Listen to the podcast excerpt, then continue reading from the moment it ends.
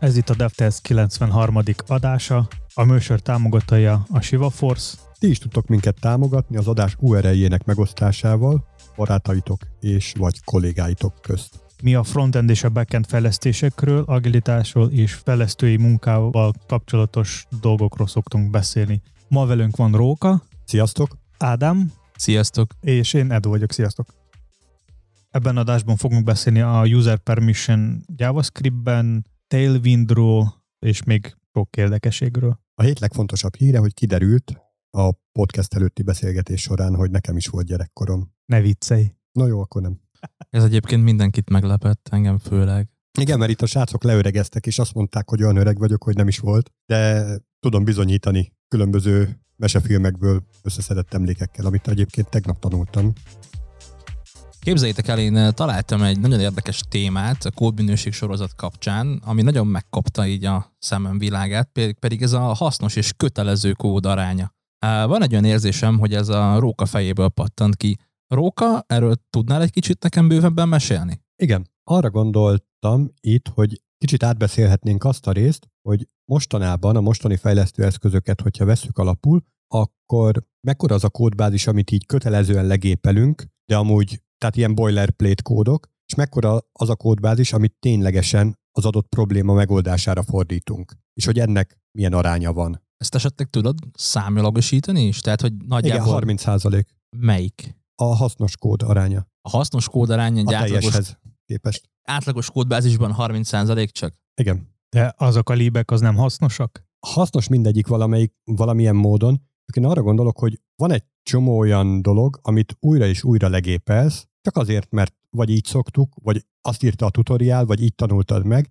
és mindig újra leírod, de hogy valójában nem változik. Ezek például a Resolve Matrixok, meg a hasonló olyan dolgok, amiket mindig megszokásból leírsz, hiszen úgy szép a kód, hogyha követjük a bizonyos standardokat. Uh, Resolve Matrix, igen. Tehát a Resolve Matrixnak hívom azokat, amikor vannak egy adott felépített konstansainkból egy olyan tömbünk, aminek az elemeinek egy adott sorrendje van, ugye, és ebből próbálom feloldani, hogy az éppen adott válasz az melyik elemre hivatkozik, és ugye ennek a tartalma, ezek konstansok. Hát önmagában a konstans az még lehet hasznos kód ilyen szempontból. De például a Resolve Matrixnak a felépítése, tehát az, hogy beírom azt, hogy const Resolve Matrix egyenlő, és akkor utána felépítem a tömbet, belerakom a dolgokat, majd utána végigmeppelek az egészen, és megnézem, hogy melyik az, ami éppen ide kell nekem. Ez például ebből a hasznos kód itt, itt mire, mire Hát maga a konstans definíció. Tehát maga de, a konstans definíció. Igen, de, de az, amit előtte, hogy, hogy a deklaráció része, tehát amit így a szintaxis miatt raksz oda, arra gondolnék én arra, hogy ilyen kötelező boilerplate. Értem, így már értem, igen, igen. Tehát de például...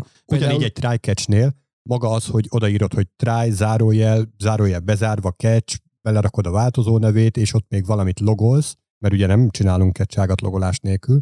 Tehát, hogy ez a kötelező minimum. És mi a, mi a fenének írjuk ezeket le? Nem lehetne ezt valahogy úgy megoldani, hogy csak arra az üzleti logikára koncentráljunk, amit a, a try részbe írunk, egyrészt, másrészt meg amit még esetleg a ketcsákba a kívül szeretnénk még pluszba hozzátenni. Ennek ugye egyébként van egy általam bevett és használt módszere, amiért mindenki lehunja a szemét, és azt mondja, hogy Ádám megint kapkodsz. Ez az emet snippetek használata. Az emet snippetekről egy kicsi gyorsaság, tehát hogy az emet snippetek most már, ha jól tudom, minden nagyobb idében, illetve kódoló szoftverben jelentkeznek. Tehát az azt tudják, hogy egy bizonyos billentyű kombináció lenyomása után, ha elkezdesz gépelni egy szöveget, például a VS kódban a HTML típusú fájloknál, hogyha beírod azt, hogy HTML 2.5 és nyomsz egy tabot, akkor kiegészíti a kódot neked egy alap HTML boilerplate-re. Ez ugyanegy igaz a try-catch-re is, hogyha JavaScript a szintaxis, és a többi, és a többi. Na, de az én felvetésem az igazából nem erre vonatkozik, hanem arra, hogy erre miért van szükség és mit lehetne helyette csinálni,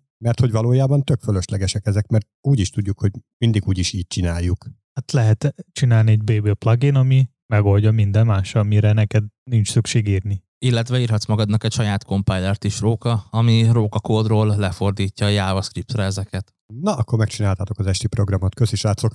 Olyanokra is gondolok, amikor van mondjuk egy tök egyszerű műveletsor, amit szeretnél elvégezni, mondjuk kettő darab REST hívás. Ugye a, hogyha a jó ágat nézzük, akkor elküldesz egy REST jön rá válasz, abból kiparzolod, amit ki kell parzolni, és ez alapján összeállítod a másik kérést, elküldöd, visszajön az adat, és megjeleníted a felületen. Nagyon szuper. De hogy ennek a, a kitérő ágai, tehát hogy hány helyen romolhat el, ezeket folyton újra és újra le kell kódolni, és gyakorlatilag sokkal több kódot kell arra írni, amilyen nem, nem, a, nem azt a kódot írod sokat, ami maga az elvárás, nem az elvárt működést írod sokáig, hanem a kivételeket. Nem tudom, hogy így értitek-e. Nehéz elmondanom, hogy pontosan mi van a fejembe. Egyébként értető, amit mondasz, Róka. Értem, hogy mire szeretnél célozni.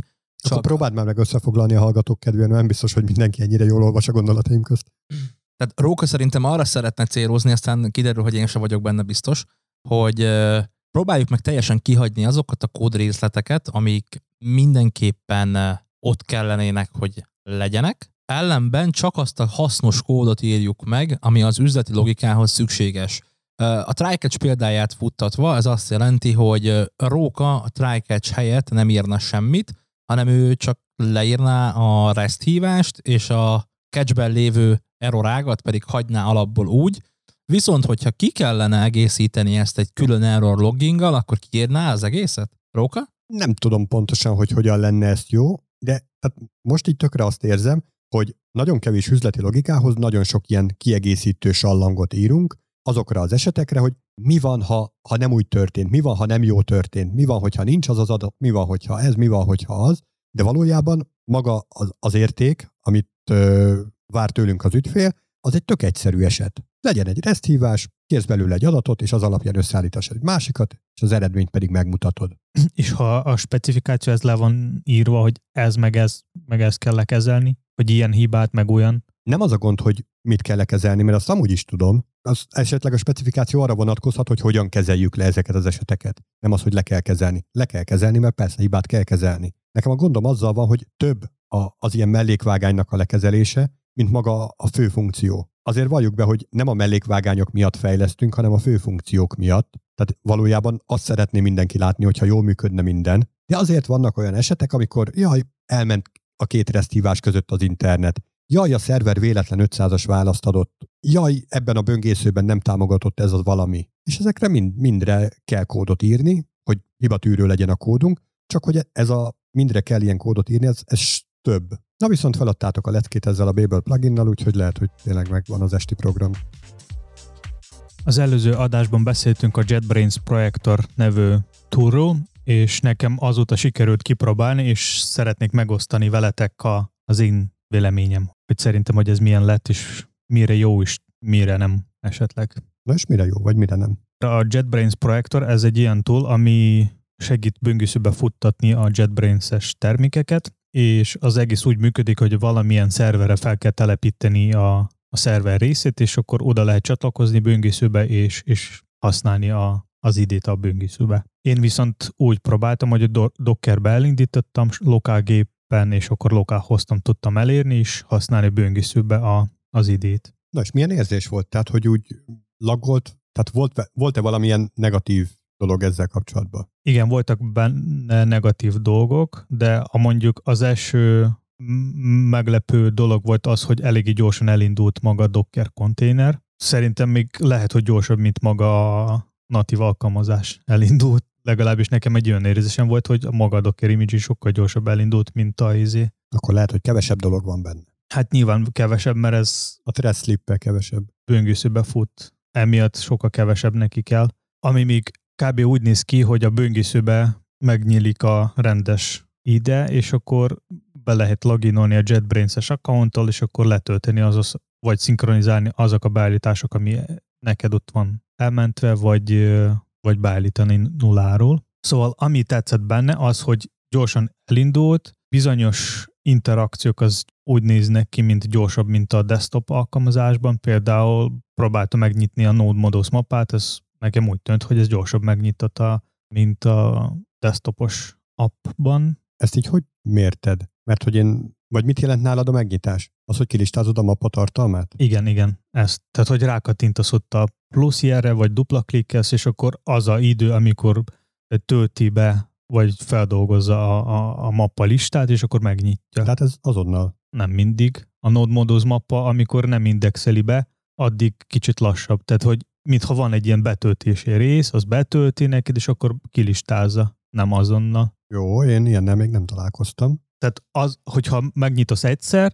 aztán azután már gyorsabb fog, gyorsabban fog, tehát mintha rögtön megnyitja, kilistázza az összes. Én csak ezzel a résszel találkoztam. Amíg jó benne az, hogy nem kell plusz valami, tehát hogyha van a Docker, akkor nem kell plusz valamilyen szoftver fe, feltelepíteni, mint mondjuk maga a WebStorm, vagy a JetBrains-es Toolbox, tehát ez egy ilyen plusz, és mivel a WebStorm az Dockerbe fut, bizonyos ilyen CLI toolokhoz nem kell semmilyen nódot telepíteni, hogy ez magával ott tud feltelepíteni. Tehát például én úgy elindítottam a, a PHP Stormot, és uh, tudtam használni Angular CLI-t, és nekem nem kellett plusz nódot telepíteni, vagy bármilyen más függőséget, hanem ez magától megoldotta a, a PHP Storm Docker segítségével. Aztán ami még jó az, hogy lehet saját szerveren futtatni, cross-platform nyilván, tehát lehet akár iPad-en is megnyitni, vagy, bármi, vagy akár tableten megnyitni, vagy bármilyen más gyenge eszközen, és akkor nem kell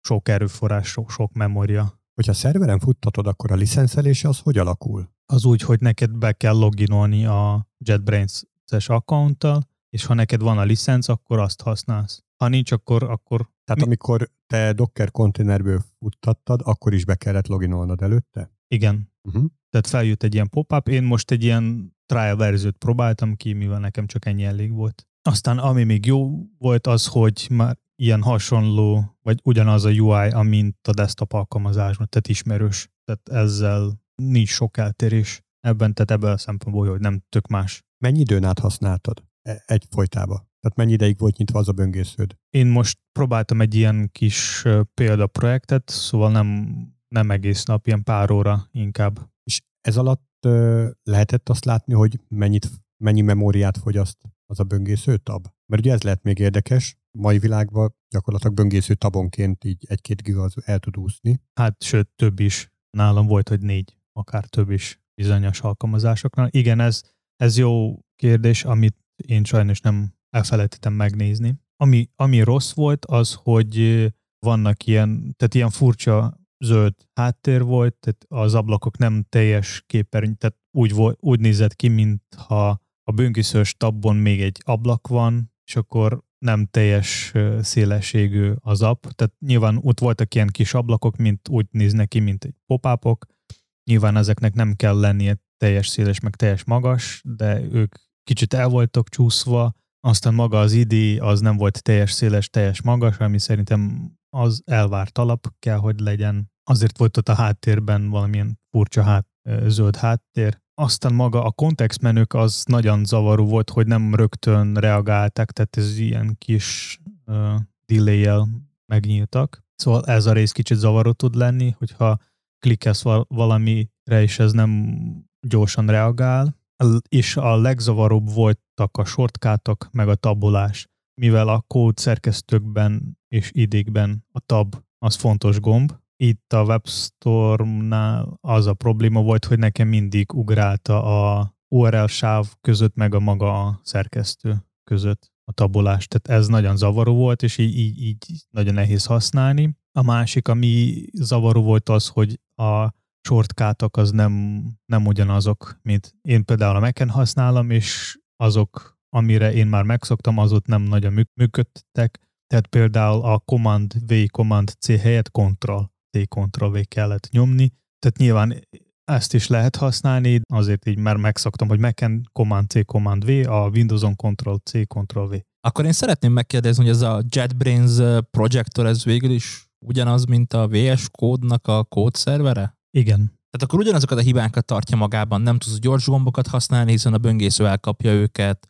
nem tudod azokat áthozni, viszonylag ugye gyors, a memória felhasználását sem tudjuk pontosan, de hogyha gyorsan kell valamit valahol szerkesztened, akkor tökéletesen megfelel. Nagyjából igen. Hát ha gyorsan kell valamit szerkeszteni, akkor gyakorlatilag bármilyen szövegszerkesztő jó erre. Igen. Hogyha húzamosan dolgozol, tehát igazából én is azért kérdeztem azt, hogy hány órán keresztül és mennyi memóriát evett, mert hogy akkor használ az ember igazából idét, hogyha húzamosan kell vele dolgozni, és abban a projektben, egy komplexebb projektben is eligazodjon ben, vele. De mondjuk az a jó benne, hogy ha te saját szerveren futtatsz, akkor az a szerver, nyilván az a szerver sok több, ha jó szerverről van szó, az sok pénz fog bekerülni, de Az a jó benne, hogy sokba kerül. Oh. de az a rész jó, hogy ilyen indexálás, meg bizonyos funkciók az a szerver oldalon fognak történni, ami lehet, hogy sokkal erősebb gép lesz, mint a te sajátod. Meg ugye nyilván több felhasználó is csatlakozik hozzá egy nagyobb cég esetén, és akkor meg lehet, hogy lassabb. Igen. Még egy fontos dolog, ami kapcsolódik ide, az, hogy még ugyanúgy az előző adásban beszéltünk a Code with Me JetBrains-es pluginról, és én csak annyit szeretném hozzáadni, hogy a Code with Me-t lehet futtatni a, saját szervereken, tehát így kicsit biztonságosabb lesz a, a kapcsolat kettő felhasz, vagy a felhasználók között. És majd a, a podcast leírásban lesz róla cikk, hogy ezt hogy lehetne megoldani, ha esetek valakit érdekel. Következő érdekesség az Tailwind-et érint. Most a Tailwind csapat írta egy, egy olyan cikket arról, hogy a következő Tailwind CSS verzióban lesz egy elég érdekes újdonság, az, hogy ők már nem előre fognak generálni a CSS, hanem on the fly fognak generálni.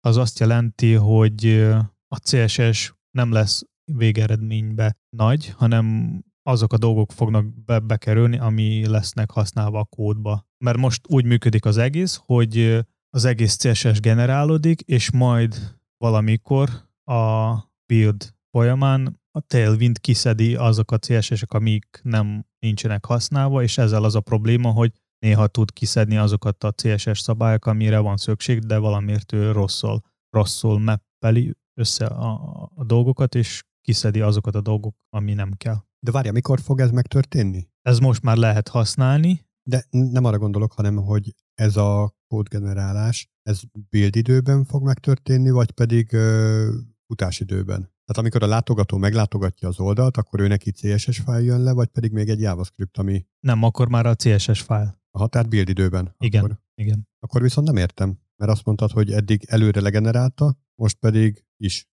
Előre eddig úgy működött, működött, hogy volt egy config, és a config alapján generálta a CSS. Nem az alapján, hogy, hogy mit te használtad a kódban. Á, És így a config alapján az lehet, az fog történni, hogy mondjuk, ha te beraksz valamilyen plusz beállítás, akkor így lehet ö, nagy CSS, CSS fájl a végén. mi a helyzet olyankor, amikor ilyen feltételesen megjelenő blokkokon van csak bizonyos CSS szabály használva? Erre is lehet egy megoldás, így nem kell most a configba definiálni, hanem szögletes zárójelbe kell belerakni azt az értéket, amire van neked szükség. Tehát például, hogyha kell neked egy top mínusz 113 pixel, ami mondjuk egy ilyen kivétel eset, akkor ez úgy írod meg, hogy top, kötőjel, kocka, zár, nyitójel, mínusz 113 pixel és kocka zárójel. Ú, És akkor már eddig úgy volt, hogy neked ezeket a plusz kiegészítéseket be kellett rakni a configba,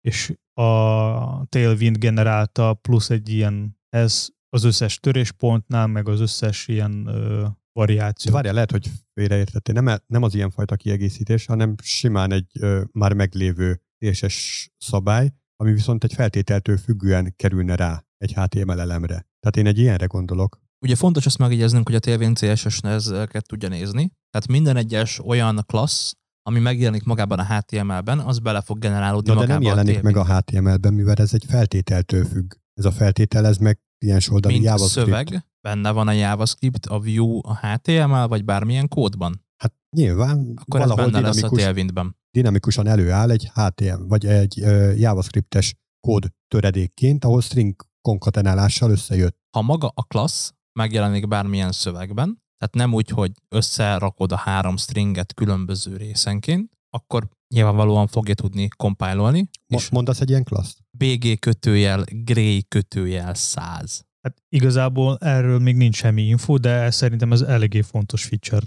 tud lenni, hogyha ilyen dinamikus klasszokról van szó, ami függnek valamilyen feltételtől. Ami egyébként ezzel kapcsolatban még iszonyat érdekes lehet, az az, hogy ezt a Tailwind ö, Just-in-Time-ot már megpróbálták megcsinálni, sőt, el is készítették egy úgynevezett Windy CSS néven, és ez, mivel a Tailwindesek nem adtak semmiféle fajta jelet arra, hogy ők ezt látták, viszont kiadták majdnem hasonló kódbázissal, egy elég nagy internetes botrányba keveredett. Olyan szinten, nem tudom, emlékeztek a beszélgetésünkre, kedves hallgatók, a White-ról, hogy mennyivel gyorsabban compile stb. stb.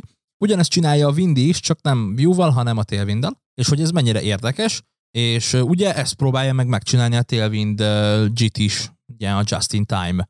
És ebből alakult ki egy kisebb vita Twitteren, illetve más blogokon is, és érdeklődni szeretnék tőletek, hogy ti kinek a pártját fogjátok ekkor, hogyha valaki egy community-driven mozgalomban azt mondja, hogy igen, akkor én ezt most kiegészítem ezt a meglévő tök jó dolgot egy saját dologgal, majd utána a említésre méltás nélkül is megcsinálja az alap felhasználó, vagy hát az alapalkotója ennek az egésznek. Enkor ti kinek a pártját fognátok? Róka? Tehát, hogyha egy, egy, egy community által gyártott plugint belemörgyölnek a, az alapeszközbe, akkor te kinek a pártját fogod. És nem belemörgyölték, itt nem pontosan erről van szó, de, de valami hasonlóról. Tehát ilyenkor, ilyenkor ki a szerzői jog? Hát most jót kérdezem, mert én eleve ezzel a szerzői joggal nem vagyok teljesen kibékülve, tehát én sokkal inkább azon a párt, annak a pártján lennék, hogy ha elkészült egy megoldás, akkor azt használjuk és építsünk rá, ne pedig tutulgassuk meg, tegyük pénzessé, fizetőssé,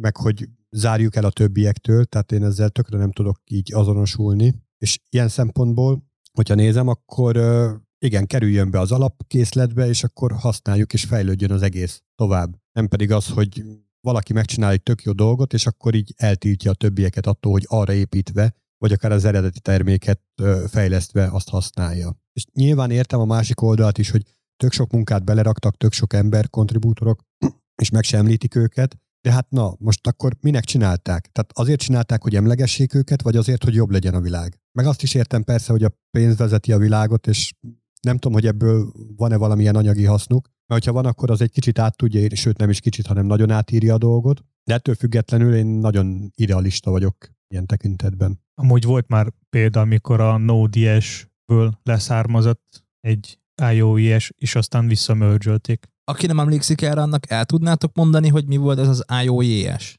Ó, persze, a nulla pont valahányas verziónál, a Node-nál úgy gondolták, hogy hú, most van egy sokkal jobb ötlet, és akkor csináljuk meg.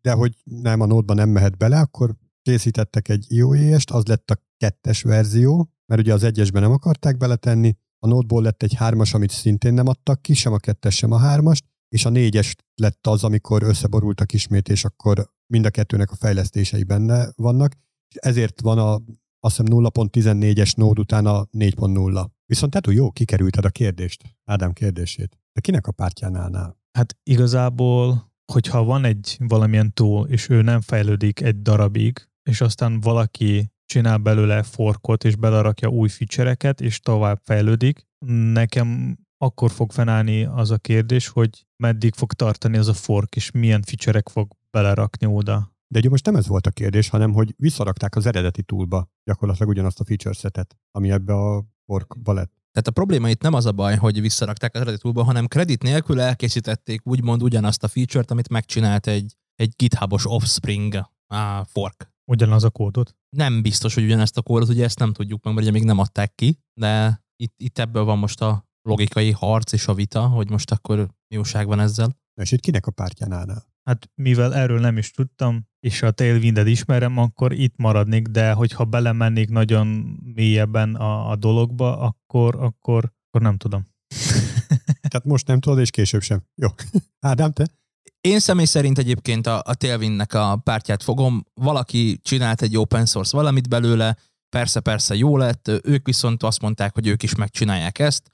Nem tudom, hogy milyen változatásokat hajtottak végre a Windyhez képest, erre tényleg térjünk vissza egy későbbi adás alkalmával. Én ezt kis, nagyon szívesen kivesézném még. Én Tailwind párti vagyok egyébként, nem a Windy CSS párti, meglátjuk még, hogy mi alakul el, hiszen egyébként ezen felbozdulva egy kis felvezetőként mondanám, hogy a Windy CSS kitalálta, hogy ők teljesen kiválnak a Tailwindből, tehát már nem fognak Tailwind alapokat sem használni, hanem egy saját frameworköt fognak létrehozni, csak azért, mert megírták ezt a just-in-time compilert, és ebből mi fog kikerekedni, azt majd megtudjuk később. Ádám, és téged hogy érintene, hogyha most tök mindegy valamilyen frameworkből így leforkolsz, mert azt mondod, hogy tetszik a framework, csak neked van egy sokkal jobb ötleted, beleteszel iszonyat nagy eszfortot, 5-6 évben át ezt fejleszted, sőt, haverjaid is rábeszéled erre, csináltok egy nagyon jó túlt, majd ezt így kvázi ellopják, és visszarakják az eredeti helyére, ami gyakorlatilag nyilván sokkal ismertebb, sokkal nagyobb hype van körülötte, többen fogják használni, és mivel már abban benne van, a tied meg kevesebbet tud, mert kevesebb erőforrást tudsz ráfordítani, ezért a te projekted az így szépen elsüllyed a mocsárba. Én erre csak annyit szeretnék mondani, hogy nagyon fontos, és ti is figyeljetek oda arra, hogy milyen licensz alatt rakjátok ki az open source szoftvereiteket. Uh, én, hogyha bármi ilyesmit megjelenítek, az általában a WTFPL licensz alatt jelenik meg. Ezt az adás keretein belül nem mondanám el, hogy mit jelent.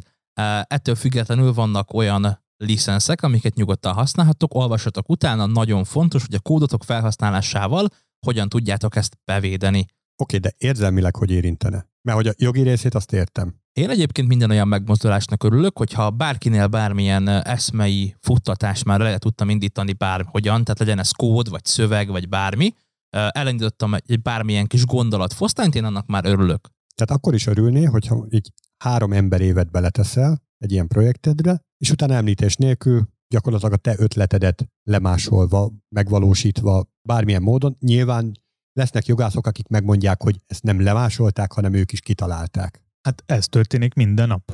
De hogy akkor ennek örülnél. A kedves hallgatók most nem látják, egyébként én se teljesen, de Rókának mind a két szeme és a szája is nagy valószínűséggel mosolyog. A szemem nem tud mosolyogni. Hát, de, de az is tud.